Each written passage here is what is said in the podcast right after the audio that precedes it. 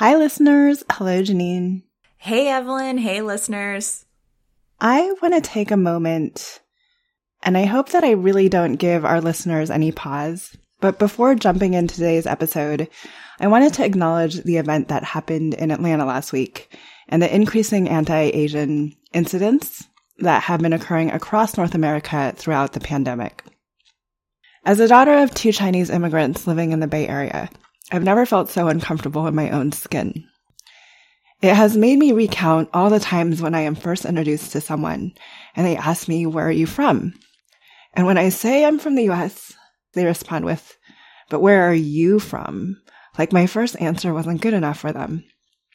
Of course, when people ask me that question, I know what they want me to say, but I also want to be able to say I'm an American without any question.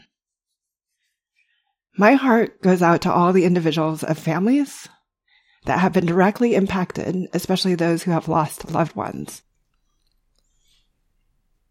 Thank you for sharing that, Evelyn. I know I know that was hard to share and I think that all of our listeners will be very appreciative to hear your thoughts on that. Um, I know from my own experience in going through last week's events that there are allies out there that really do want to help and they are trying to figure out the best way that they can show up right now. So I was curious if you could share, maybe from your perspective, what you think that next step is. Yeah, I mean, I don't think it's any different necessarily than all of the other incidences that have been happening throughout the pandemic. But really, you know, reach out to Asian Americans in your network and just ask them how they are doing. I won't suspect that your text is just coming through because of the recent incidents. Um, and it's, it's actually helpful to hear from others. Educate yourself and, and be a voice, um, when it's safe for you to do so. And if you are able to pledge financial support to organizations that are helping with this fight, uh, I think we can include a link in the show notes to organizations that are looking for donations in support of this effort right now. I also want to make it clear that the Black and the Asian communities are standing together in solidarity and that we all have a stake when it comes to building a more inclusive America, a more inclusive profession, and more inclusive firms. Knowing what I know of today's guest, considering she was one of the first to publish an article on the response from the architecture and design community to growing anti-Asian racism and violence, I believe she would be okay that we spend a moment on this, and I hope that our listeners have not minded the brief interlude either. Yeah, I, I really don't think that they will mind. And if anything, these conversations are the type that we hope to have on this show. Um, it's interesting, Evelyn, that before these events happened, you and I had already been talking about planning conversations around this specific topic. And since starting our show in 2020, we have always looked at creating a space for conversations on justice, equity, inclusion, and diversity. We're hopeful to continue to explore these conversations in an effort to create space and build awareness. To give further voice to another Asian American in the AEC industry, our speaker today was previously on the show. She joined us to kick off season two of Practice Disrupted on episode 21. And as promised, we've invited her back to shift the conversation to specifically her industry expertise. Wanda's career is centered around the world of publishing in the AEC space.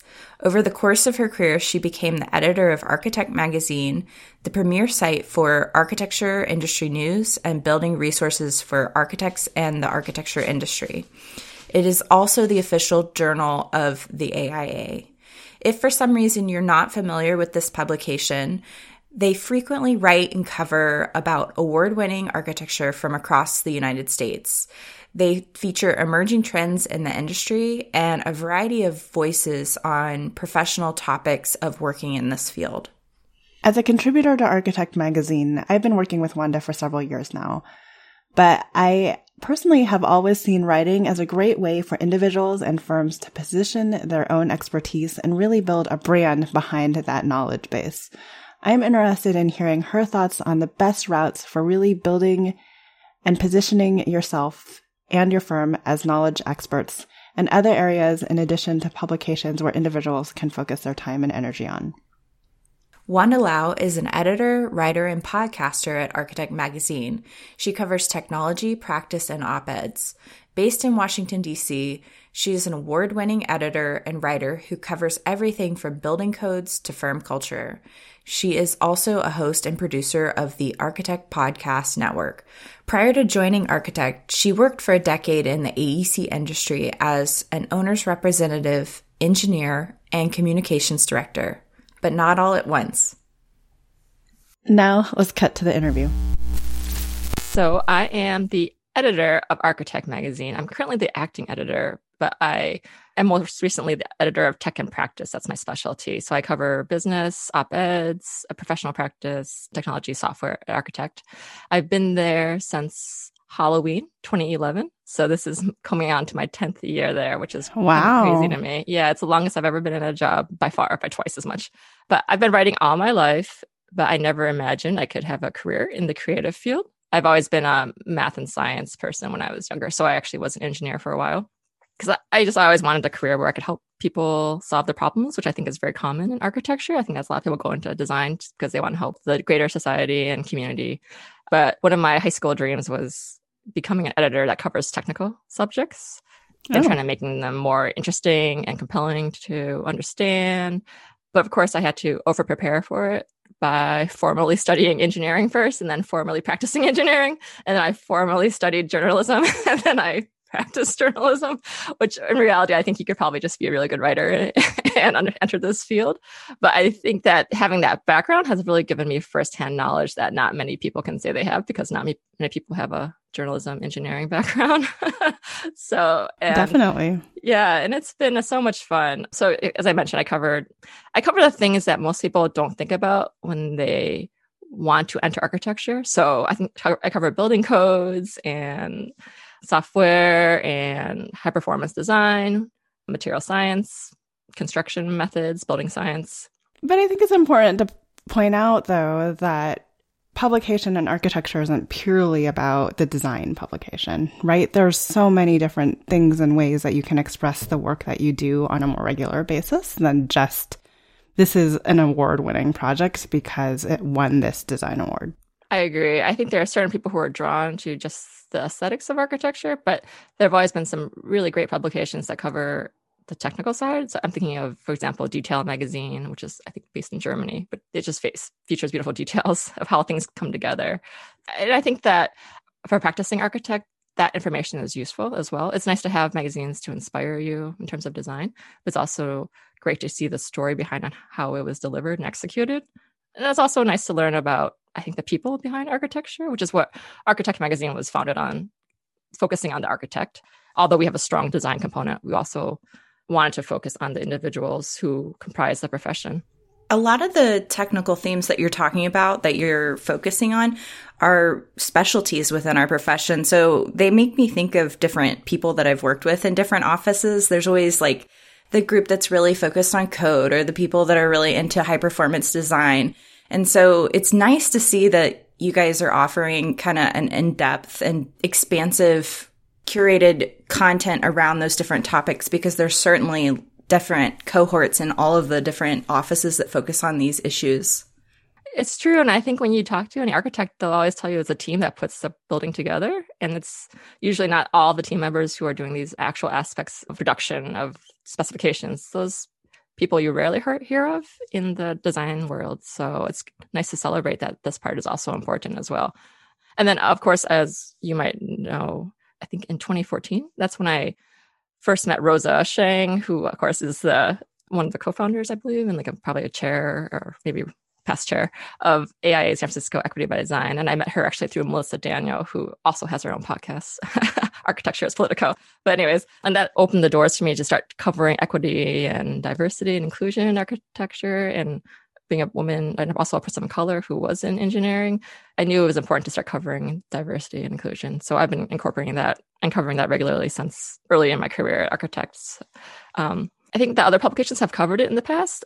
I've just really regularly covered it, like just almost every issue. If I can push it, I'll push it in there because I think it's so important to talk about the lack of the diversity. Although there's growing awareness now about the lack of diversity and what people what people are doing about it, but covering Rosa and all the folks who are doing the work is important. I think. I think it's something that when I was practicing, I would think, am I the only woman in architecture who has these thoughts? You know, like why? Or woman in engineering who has, you know, who kind of feels talked over at meetings, you know, ignored in the construction trailer, et cetera. And then seeing that there's actually a cohort of people who are actively doing something about it really interested me. So I that I kind of brought that into my coverage as well. So now I cover op-eds, which is usually features someone talking about inclusion or diversity or equity in design or accessibility in design. And I talk about business practices about companies that are trying to have a stronger work culture that's more inclusive and diverse. Yeah, that opens a whole nother can of worms. um, it's one thing, I think, to get behind a movement that is top of mind for everyone, but where is publication space in all of this when it just comes to like raising general awareness? And is it important for architecture firms? Publications, I believe, I might be a little biased because I work for one, but but I think they still have a great role in generating awareness about what is topical or what needs to be topical in the profession and among discussions. So, in terms of our metrics, our readership has just been increasing during the pandemic, which is no easy feat because we also have a smaller team now. So, we're trying to produce as much content as we used to. But despite that, I think people are still consuming media a lot. Part of it might be because they are underemployed and they have time to read, maybe looking for education, ways the education while they're at home, they're remote. I mean, I personally find that I spend my free time either online, either reading the news or scrolling through social media. Um, however, when I am not reading the news and I'm looking to escape, I actually sit down with a print magazine and just kind of enjoy and savor that quietness of not seeing some kind of algorithm generate some kind of feed that I have to go read immediately. So I kind of enjoy that as well. So I think publications still have a, a major role in people's lives um, in different formats. Obviously, there's so many formats now. There's definitely a lot more competition for people's attention spans too.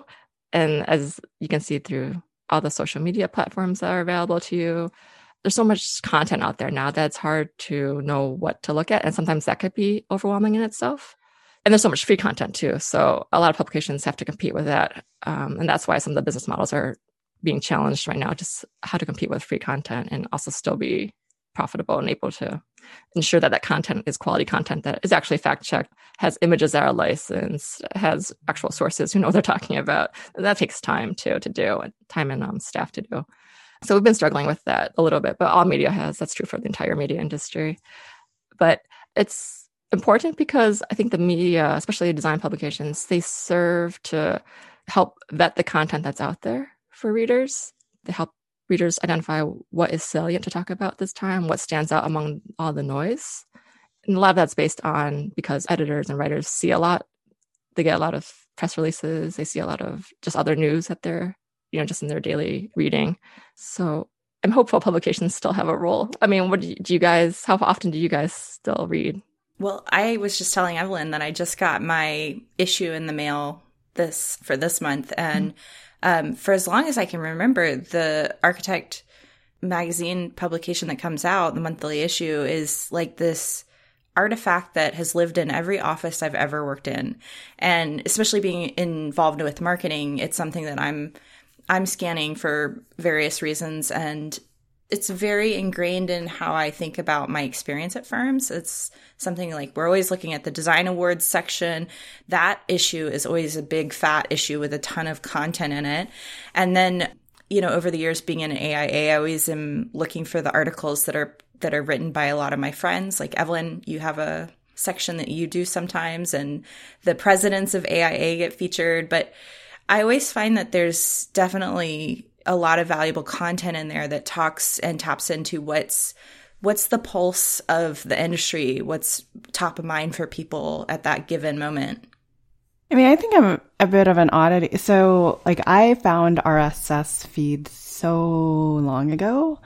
So, I feel like that's how I've always been consuming a lot of my news, mostly because I feel like if I'm going to the same publication all the time, then I'm missing out on anything that that publication might not publish. So I like have more I have a broader reach, I feel, just by following various different RSS feeds. And I tend to be all digital.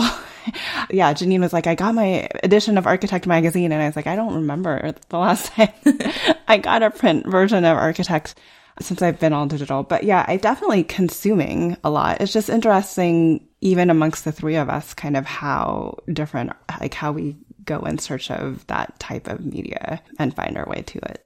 I definitely will agree with you both because as Janine mentioned, every office I've worked in always has an archive of architect, architectural record, interior design, you know. But the number of people actually using them as a reference is not very high because now, if you want to search for a detail, you go online. you don't browsing pages to find a detail. Although sometimes just having that tangible feel of paper and that having that imprinted in your memory is something that you can recall more readily for an inspiration than, say, an online piece. Um, and I think there's still a cachet with being featured in print. It's still something and it will vary depending on generations, of course, but it's still something you can show your parents, your grandparents about it. It's still frameable. Yeah, I mean. exactly. And there's like a certain exclusivity because people know that online there's space is virtually limitless online. Um, but in print, particularly with page budgets these days, to make it in print, you're really not only being published, but you're being published in that tier of being in print, which is also like an extra level of being elevated, I guess. So I think that feels good to people to see themselves in print. As an editor, you know, if, if I'm looking to get published, like what makes one submission stand out above the next when it comes to deciding whether or not this is relevant for architect? So there's a lot of factors that come into play. I like to say it was a science, but it's more just kind of it just it changes every day because every day is so different. So I think I receive between 200 and like 400 emails a day. So wow. if, if you do just like, if I just spend like 10 seconds per, just like looking at this email, oh, it's oh like, it's like 50 minutes of time. So I have no idea. yeah, it's a lot. Next time when Wanda's not answering my emails for any reason, I know why. um, but there are a couple of things. Usually, I can easily filter out the mass emails pretty quickly. I, I always say if you know, if it's a mass email, it'll probably be massively deleted by mostly any editor who receives it. And you can tell those are emails that don't even try to mail merge your name into the email. or they they merge into publication that folded like, you know, five years ago. Mm-hmm. so that's a start. So targeting your pitch is important. I can also filter out pitches that are presenting an idea that I just ran a story on. so if you're doing some research on the publication, what they cover, what they have covered recently, and who they've featured is important as well. Be familiar with coverage. Also, be familiar with the brand. What does the brand cover? So, I get a lot of technology pitches, but not building technology pitches. I get a lot of automobile technology pitches. I get a. Um, it's crazy to me that people don't even. No, it's, it's Architect Magazine. I got a lot of stuff about like Hollywood celebrity homes, which isn't what, what we really cover either. so curious. It's, it's, interesting, but it's not stuff I can spend more than a second maybe, on. maybe know? if they're willing to sponsor, you know, I could trade that for a sponsorship. so yeah, no, it's it's interesting how many people don't do their job well. Basically, I, I think these are companies that hire PR reps and like they just blanket email anyone who has technology in their title. They gets an email about X Y Z technology. Because I mean, I get a lot of consumer electronic technology stuff. I also get a lot of emails asking for information that's readily available on our site. So, our editorial calendar, for instance, or a colleague's email, all this information is pretty easily searchable on our site. So, I, that shows me that you haven't taken the time to do the work on your end. So, now I have to do, do the work for you, which I probably won't respond to your email then at that point. It was something that's easy to do. um, and I think getting the editor's name right is always kind of nice. I mean, it won't necessarily, I won't throw you out, but just it's kind of nice to know that you did your research and actually know my name. I, I think maybe one out of every, I'd say five to eight emails address me as Wendy. It's like the universal go to substitute for Wanda. I don't know why. Do you think it's autocorrect maybe? Like, I, Wendy for Wanda? No, I mean, I, it never has autocorrected it for me in my phone. I don't know if that's like a, is it? I have iOS, so tell me if it's an Android thing that they don't recognize Wanda as a word. That's a whole nother thing if they're sending their pitches from their mobile device too, and not their right, right. yeah, that's an that's a whole other thing. Um, and so, and then I another thing is I, as I mentioned, I'm working on so many stories at a time, and I get so many emails at a time that don't take personal offense if I don't respond to email. I just I just physically don't have time to respond to everyone's email. But introducing yourself to me so I know your name, that will increase the likelihood that I will read your email and your pitch because I know that you're an interesting person. You probably have interesting ideas because you're at this event, you know, so it'd be great to hear from you and see what you have to say. So that'll increase the likelihood of me opening your email. If you're someone I worked with in the past, that will also, I will usually open those emails right away because I know that they're responsive. You know, if I need a source from them, they act pretty quickly. They tell me hey, I'm working on it. You know, just give me a you know a day or two. I've also been pitched stories that I'm like, oh, that sounds interesting. they're like, oh, never mind, I can't publish it. So don't do that. Make sure you have the clearance to publish stories. Some people do it because they pitch multiple publications and then someone's taken it and then they can't. They have to like basically rescind all the all the other pitches that they've made, which is kind of sloppy. So be strategic about who and what you're pitching and to which outlet. Um, I can just keep going because I have so many case studies of like bad email pitches I receive. Maybe we should do a presentation. um, uh, I also get a lot of pitches that are just basically empty. They don't have much substance in them. They're like, "Oh, I have so and so. They this is their title." And it's like, okay, great, great, great, thank you, and that's really useful. That's so, that's the namesake. I think those are the architects that like you just should know me by name. Yeah, and that should be enough to to get myself published. I mean, what I'm hearing a lot is not dissimilar from like even a job hunt or like an RF, like on the marketing side, Janine, like what you, you know, what you should be doing for a marketing proposal, um, looking at a potential client. Like these are all skills that I think are good for everyone to have for a variety of different reasons, whether or not you're pitching a publication. Are you one of those editors that will strike up a conversation in Twitter? I'm not confrontational, which some people are. I just, I'm not in a, in a, place that I can be confrontational. I don't have the time and headspace to dedicate to that right now. If someone wants to message me with an idea, sure, I'll definitely be like, "Hey, oh, here's my email. Just reach out to me directly." You know, but if it's on a public forum, I, I won't. I probably won't do a deep dive conversation on a and have it be on a public platform. But I have p- people reach out to me with pitches on LinkedIn, Twitter, um, mostly those two. Do you have a preferred platform for pitches? Do you prefer the email? I think the email is probably my preferred platform. And my email is on Architect's site. So that also shows me you've taken the step of finding my email, at least. The other thing that's important, especially for a design publication, is to include imagery. Even if it's not a project pitch, just we have to usually publish some kind of image. Just it helps with readability, obviously. So if you have any ideas for images, headshots, drawings, diagrams, you know, that kind of stuff. Just I'm laughing only because Wanda has to ask for an image for every single one of my articles. I know. And then we Evelyn, end up... you need an image. then we create a custom illo for just for Evelyn. Sorry. But and then the other thing that's annoying is that people are like, "Oh, do you want to see images of this project?" I'm like, "Yes, but I don't want to have to email you to ask for images of this project. Just send them to me initially. I won't publish them beforehand, I promise, without like getting permissions. So even just like a PDF of images is fine. PDF of low res images is fine. Just something that helps me visually understand why this story is important. So that's another thing. So I think, that's why email is my preferred because you can attach, you can include, you know, attachments, images, more contact information, any kind of past URLs, and not have to worry about being too wordy because there's no text limit on your message. Right. Can you give us an example maybe like a case study of like a pitch that you got that was really great that went all the way to being published and perhaps maybe like outline a little bit of the DNA of what makes a great pitch? Uh, so I was, I believe I was pitched or I received just like a, hey, this is what's going on. But I was pitched the Kendeda building for innovative sustainable design back when I was still in ideation mode, I think was so was in concept design. And that's at Georgia Tech's campus. And the project seemed really innovative because it was in the South. It was going to be the first building in the South, I believe, pursuing living building certification, especially in Atlanta, which is a pretty hot and humid place to be doing a living building. And they had image assets, I think, all set because they had hired someone else to be basically an, uh, an on site editor who was covering the process of the project on behalf of the building and on behalf of the university. So I had a lot of good source material to read to know that this project was important, to know what kind of interesting aspects were going on with it and they had a lot of imagery already, both in terms of renderings and eventually progress images, and then eventually final images, obviously.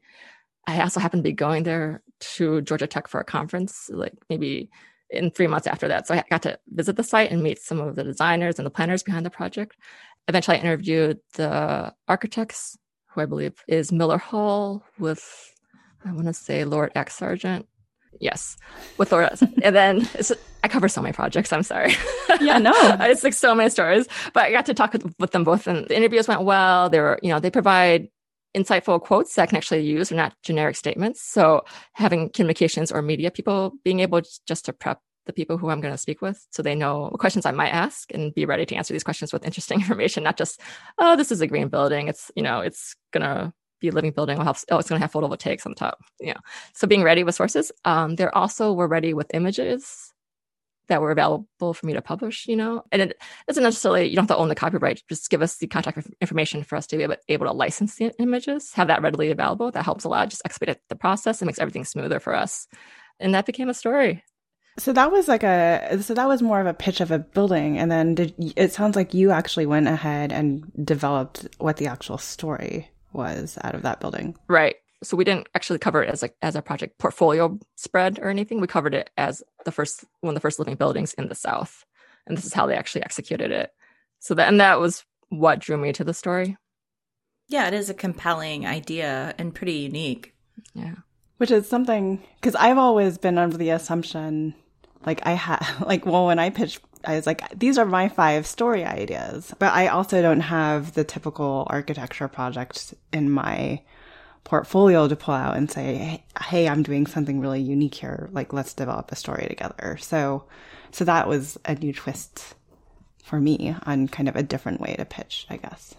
Yeah, and I'm also not a person who covers project portfolios. I'm not a person who covers beautiful projects necessarily, just on the face level. So that's why Evelyn and I work together because you know, I, I, mean, things I cover are, are thought leadership, opinions, technical expert experts, experts on business, something that's different from all the other stuff that's every firm does, you know. So right. I look for the newsworthy bits of information that you can offer me as a contributor or a source or a writer. Having worked with architects, I know how much they they don't love writing and they aren't also architects are hor- like me too, by the way, and apologies to all those who read my newsletter because I think I find at least one grammatical error every week after it goes out. Um, but architects historically aren't known for being good writers. But anyways, where were yeah. you headed with that? Well, no, I totally agree. I mean, there's there's some rare ones, and and when you like finally get them seated and thinking and putting all these beautiful things that they can say in an interview into writing, they do start to get some really strong nuggets. But I found, especially as a marketer, that it takes a lot of coaching to get them there. And so I was wondering if you've had that experience too as an editor trying to help them through the process of telling their story. Especially like the communicate like the communication of the technical jargon, mm-hmm. I think, to a broader audience. So I used to work in marketing as well. So I'm familiar with translating what sounds good in studio to what a client might actually understand. Um, so well said. I'm trying to say it diplomatically. That was very diplomatic. I mean, there's a lovely lexicon that develops when you're in studio, but no one else understands it, you know? so, and I, and I speak, I mean, there's whole books on Archispeak, right? Right. Um, so, and I'm guilty of too, because when I was an engineer, I used to try to be too creative in my writing for engineering. And I always get just like red penned all over, like, oh, this is, this is not creative writing. This is this is engineering. We have to like know if the piece this piece is falling down. You have to say this piece is falling down. You can't say, oh, it's just you know floating in the air. so I'm guilty of it myself. Um, so for the technical stories, because I have a technical background, I know what questions to ask to really kind of hone in on what the person wants to say, and then also then explain it back with context, so that a person who may not have that background can understand what's going on in the picture. I do work a lot with architects one on one in their writing, especially for op eds, because the architect will get the byline, but I'm usually there helping them write and just streamline their thoughts into one or two messages that are clear. The word count is limited because of the print, but that also helps limit how much extra text can be in the story. So I, I try to, to distill what is the greater message that I think that they want to say, and they're trying to say it, but they just kind of are all over the place initially saying it, perhaps. And it's not any particular op-ed current contributor. It's, it's a gamut of writing abilities, uh, which is fine because that's not their job to be writers. You know, it's their job to be architects. So, so I'm right. They might have a you know paintbrush of many yes. ideas, and then you help them. I have found that a lot of my architects like tend to lean towards wanting to be comprehensive is the word I'd use. And then I think in this case, like a big key would be to, you know, that there's like, like you said, one or two ideas really is what you're looking for in a publication. It's all really that a reader can grasp in a moment, especially for online attention spans. You don't really want to read about 10 different ideas in one piece. It's just too much to take in. And then you, your message gets, gets lost or diluted. And, and I'm, and I love, I do enjoy working with Architects One on One because at the end of the process, they're just like, wow, this piece has evolved so dramatically. It's, I can see the difference so clearly. And it's great to hear that. And I'm glad that I would say in 98% of the cases, no one takes offense at me kind of being heavy handed and steering how the text flows because I think that in the end, they see that I'm really just trying to help them get their message clarified. And it, it just sounds more understandable and more accessible to the reader. I would also say more intelligent in my case. just a different way of you know just a way, different way of presenting the intelligence i guess because ultimately it's their story and their message and their narrative that they're that they're offering to share with me which i'm honored to help them do so and i'm glad they let me do my job as an editor to help them I was in one of my social groups or actually earlier today and there was a young grad who, you know, is interested in getting published. And my um feedback to individuals, and I'd like to to test this with a, an, an actual editor because it's been a long time since I've been in any type of role like that. Is do your due diligence, like you talked about earlier, and go out and pitch. It doesn't matter whether or not you've previously been published. It's more about the idea. Um, and then if for any reason you can't publish, um, or get picked up anywhere to eh, to self publish because you also kind of alluded to the variety of different mechanisms there are out there, and I think self publishing in and of itself is just kind of it's it's a good habit to get into, and then it commits your voice to a broader audience, and then it, it provides just another method for people to kind of find what you're talking about online. That's solid advice, Evelyn.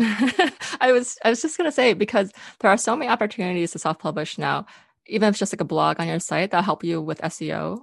Um, in terms because I, I will say that I, a lot of my sources I just find by organic search. Another mechanism is just presenting at a conference or joining a committee to help plan a conference. I'll usually look at those lists to see who is active in this space and who could be a good source. I also look at people who I follow and to see who they're following so, you know, see who I should know about. So just kind of developing a presence for yourself and doesn't have to be about necessarily built work. It could be about education, you know, education reform, activism, community engagement. Those topics interest me as well. So just being active and having a presence on the space in in the online world is useful. Like you said, there's so many venues now. You can develop your own soapbox. Is there a venue that is more credible than the other? Like, because there's Medium, LinkedIn has the ability. Like, if I don't have a blog, where else should I be posting to? So, LinkedIn is good. And I think if you get more engagement, people who aren't linked into you are more likely to see it, especially if someone I'm linked into like likes it, then I'll see it, then I think. So that LinkedIn is good. Medium tends to have just like a wide variety of stories. But I do find some good content on there. Um, like Ming, Ming Thompson had published something about the loss of women in the work sector due to the, due to the pandemic, and that she initially published that on Medium, but then she pitched it to me as something for an op-ed, and, and I was like, "This is great," you know. So I just kind of tightened up a little bit and published an Architect with the original link back to Medium, of course. I think conferences are also just because someone from the conference has vetted your credibility and or your idea. That's also something that I view as a great potential. This is these are great subjects here for future stories. That helps a lot too. So um, being active in AIA, the local chapters, because I'm more interested in tech stuff. Like Acadia is a good one that I look at a lot. Some university ones are nice too. University symposia. So those are kind of credible sites that I look at for sources. I think even um, Wanda reaches out to me all the time too about, hey, I'm looking at this type of story. Do you know anyone in this space? So I think even building connections with the contributors helps. Mm-hmm. What was that moment where you stepped into writing? Because you both have this transition in your career where you went from thinking about it and, and wanting to do it to actually doing it. So, can you share more about that journey? I'll let uh, Wanda start. Okay. okay. Um, so, I've always had either the fortune or uh, circumstance in which my technical job involved a lot of writing. So, when I was an engineer, I did a lot of report writing, which helped me hone my technical writing skills and also just translating technical information to a layperson to understand what the solution is. And then when I went to grad school, obviously there's a lot of writing involved with thesis and lots also a lot of presentations. I was also active in the graduate magazine at MIT, so I wrote for them. Um, that helped me kind of develop my interest for human interest stories and culture stories.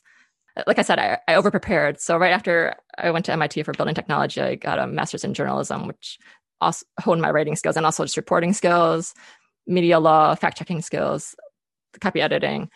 So my transition I guess was long. I probably could just have jumped into magazines, maybe, maybe not. But I, I probably trans- transitioned from a technical field to journalism over the course of, I would say, six to ten years, I guess, which is really long. But that's that's from full time technical job to full time writing job. And then, of course, when I after I was at Syracuse, I was at Men's Health magazine for a while, which is awesome, by the way. Just strange environment, but very cool environment. And then I actually never knew you were there. I was there for um, six months, but then I got a job at KSS Architects doing communications and marketing and web blogging for them, which was great too, because that was my my firsthand look at the business development side of architecture, which is mm-hmm. has informed a lot of my business writing. But I was at Men's Health for six months, and I stayed with them afterwards as a freelancer, just doing research. But it was a lot of fun just to see what consumer consumer magazine is a different space than a trade ma- magazine, a trade publication. So just like the the audience is so vast, and you can talk to like more famous people because you have more more standing as a consumer magazine. You can say we have 10 million re- readers versus you know whatever. so that was my transition, pretty gradual and plotted out, I guess almost. Did you know you wanted to apply for Architect Magazine, or did that happen just kind of by chance? I've always, as you mentioned before, I've always seen Architect in the office. So I used to just page the magazines to look at the mastheads and be like, how do I get on your masthead? How do I get that job? so then I saw the opening and I applied. And I actually had to apply twice because the editor in chief at the time, Ned Cramer, also receives thousands of emails a day. so he didn't see my initial email. So I followed up with him uh, maybe two weeks later. And he's like, oh my God. And then he called me the same day that he got my email. So just keep, that's another thing I want to say about pitching. Just keep following up maybe once a week because sometimes things get buried. Evelyn, what was your story? I've always enjoyed writing. There was one distinct moment. I'm going to call her out. I don't know if she even listens to the podcast, but one of my undergrad professors, Jory Erdman, asked me, I was like a second or third year, and she asked me to help a fifth year with their thesis writing. And then I, I don't know, it was just like one of those moments where it's like somebody else acknowledged that you have a specific skill, um, and the ability to help others along. Needless to say, that fifth year never followed up with me. Being much, you know, and I guess, you know, being in, in a different studio level than them. But I, I, I don't know. I, I saw it as an incredible gateway. Um, I mean, my experience on, Inhabitat was weird because First of all, I was getting paid to write for a blog, which back in those days, back in those days, I, like in 2003, 2004, was like, you know, everybody's like, why are you writing for a blog? But I got all of these amazing invites as press to functions as like a young architect that I didn't, I couldn't afford to go to out of pocket on my own. So, um, like, I mean, AIA conference, I was able to register as press. So before I was even ever engaged in national, like, I found my way to conference that way. I didn't have to pay for it, like anything except like room, board, and transportation. Usually it's registration that's covered. Uh, Dwell on Design, before Dwell on Design got as big as it did, they had some very exclusive, like, Dwell kind of like more intimate functions where they would bring in publications. Um, and then I was also the in head, the, the editor for the LA area. So I was like, there was all of these famous celebrity homes. Um, so I got to go to Lisa Ling's house uh, because it was built. It's like a LEED platinum home in Santa Monica. So there's like, I don't know, there's, it just opened up a world of opportunities for me that I wouldn't have gotten as a young architect. My favorite though was um, the opening of City Center in Las Vegas. For those of you who have never been to City Center, it's a complex of like these sustainable hotels right off of the strip um, most of them are MGM, but it's a, a mix of hotels. And when any new casino opens, let alone many casinos open, they have these days that are usually just for the locals called play days. You literally get play money and you get to apply this play money to anything on property. So it went to spa visits. It went to, um, all the food and the restaurants there to make sure, just so they make sure everything was running. And it, like, you could even play the poker tables with play money. Um, and when you ran out of play money, you, you were given more play money. And that was like free room and board, flight and, uh, hotel. So I guess I said free room and board, but like that was all expensive as paid. So like, like writing has opened up so many experiences that otherwise I would not have access to. So, what do you all recommend for uh, young architects or even mid career professionals that they're interested in potentially getting published? I'm going to leave this to our guests. so, I think just to summarize, be aware of the brand. Don't be afraid to introduce yourself somehow but do so with a goal in mind of what you want to share, whether it be a project or a thought or opinion on something, a takeaway something. Speaking for me personally, know what I've covered, know what the brand has covered in the past. So don't pitch anything that's been recently done. Follow up because we just get a lot of emails, unfortunately, and just don't have the time to read everyone. And figure out the story you want to tell and be ready when we respond to you to follow up with images, you know, source ideas, you know, anything else that you can show us that you've done your research and that you have a real, real worthwhile story here. Cause we, we probably want to cover it. We just, you know, we need to know, you have to show us why to cover it. So, and then I think part of, as Evelyn was saying, that part of the fun of being a, an editor at Architect is meeting all these amazing designers and engineers and architects and emerging designers. It's been, it's, it's amazing how much access you can get to people because they know that you're helping them tell their story or share their projects, you know. So it's it's nice to have that kind of working relationships and that networking is useful. Yeah, I would say like also these are things that I think everyone's always looking to differentiate themselves and to build a portfolio. So, you know, we have always architects always think of a portfolio as things that like are filled with beautiful buildings.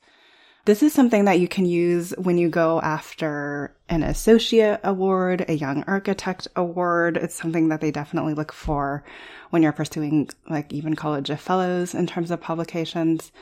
So if anything, there's still a lot of cachet mm-hmm. to getting published. Um, and, and it's a worthwhile pursuit.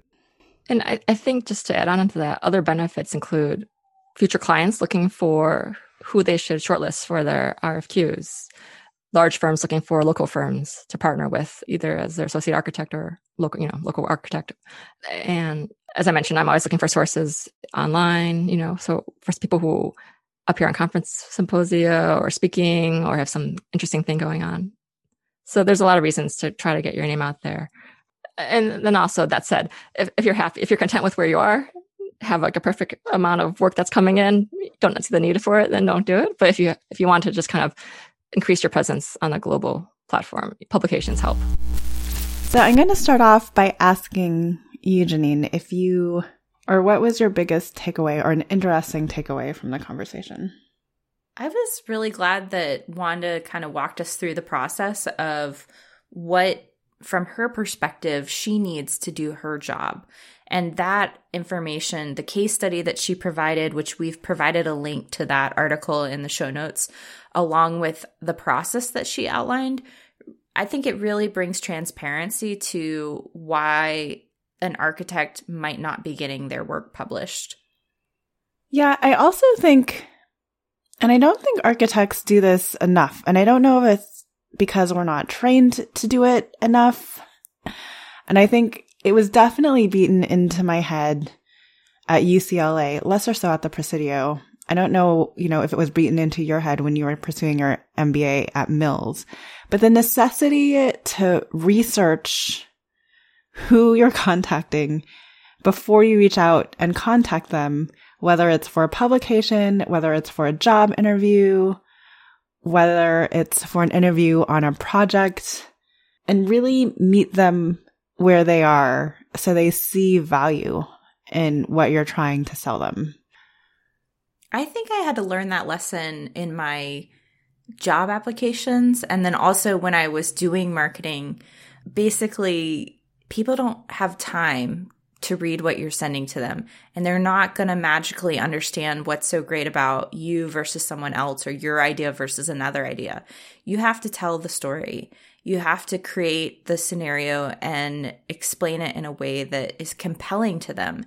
And that includes understanding who they are, what their perspective might be, and just some basic information about like their name, their title. what kind of articles do they publish? Right. Wendy as opposed to Wanda. I don't know. I, I think if anything, hopefully this reaffirms the necessity, like I said, to do the research before you reach out to individuals. And I, the thing is, you will get more feedback if you do than if you don't. And this is true of even informational interview. I don't, I've really tried to open up myself this last year to, to informational interviews. People are, that are like, Oh, you've had a really interesting career path. You know, I'd, I'd like to get in touch with you and talk about it. And we get on the phone and they're like, well, I don't know what to talk about. And I just like want to hang up. I don't, but like if you actually had been researching it and actually had some questions that you really needed answers to, then you would have gotten answers to those questions. Anyways. No, but sorry to take us aside a little bit. But I think it's a really good point. I mean, nobody wants to feel like their time is being wasted. And if it's a matter of, I think it will look good if my work gets published, or I really want to meet Evelyn just so she's one of my contacts, like, that's a very shallow transaction. And I think that's exactly what we're talking about. You have to bring depth to your transactions. Like, if you want to get published, get to the reason why. Like, what's so great about your project or your idea that's going to add value? And if you want to, like, ask somebody to take 30 minutes or an hour out of their day to talk to you, uh, it needs to be grounded in questions and tangible things that are worth that person's time. Absolutely. Like, don't make Wanda send another response to your email asking for pictures of the project. Oh, yeah, Evelyn, don't do that. well, she wrote, yes, I, I need to create actual graphics for Wanda. But at the, that aside, if you're talking about a project with her, send the pictures with the project. Any credible magazine is not going to publish a project with the images like proper, like improperly attributed. She will probably, if she's interested, she will circle back around and ask you for who the actual photographer was, um, and make sure, you know, they have the all clear for publication. But, um, the, the other thing that I, I think is hopefully stressed is that I don't think publishing and publications are dying. I think people are still seeking out media and short and even there's even research out there that says that a lot more people are seeking out long form media, which is why Medium has become such a success. So I still believe that whether it is with a magazine or whether you are self publishing, there's validity in using that as a mechanism to grow knowledge expertise. And as a way to position yourself or your firm against other applicants or other firms when people start Googling about sustainable expertise or high end residential in your area or wellness and healthcare and how those things, two things go together. Um, things have this incredibly long life on the internet and you can leverage that in the best way possible. Another thing that I heard, Evelyn, which you kind of spoke to, is that people, we make assumptions about ways in which people receive information. Historically, architects have looked at print publications as the premier way of having their work shown. And you and Wanda kind of started talking about this other way that you're researching the articles that you're reading, which is not purely just based on looking at Architect Magazine's website and going to look at their month to month issue, but rather like you, you talked about an RSS feed where you're kind of coalescing different articles from across the web that relate to a bunch of articles and topics that you're interested in. Yeah. So I mean, I think that goes to the the extent that it's not only important to publish, but I think it's also important to publish often. Which now I know there's going to be at least a handful of listeners kind of rolling their eyes and saying this is like another thing that I don't have time to do, which is fine. Um, but I think if you are looking to really grow expertise, to to stand out, to be different, and this is an incredible opportunity to define a voice so people know what it's like to work with you, which if you're comparing apples to apples when it comes to price on a project, then I think the next default is, do I want to work with this person on this project or do I want to hire this person to be in my firm? Like, I think it also, there's a level of informality or a balance of informality and formality in your writing that kind of expresses who you are and might make you more accessible to some people, especially the firms that you would like to work at or the people you would like to work with. I want to ask you about it was really nice to hear your journey into writing and and becoming someone who's contributing on a regular basis to publications. But what specifically, what advice can you share with someone who's interested in defining their expertise in this industry and then like translating that into getting published in a in a magazine like Architect? Well, I think even if you've never been published before, it never hurts out to reach out to a publication with an idea, with even a full article.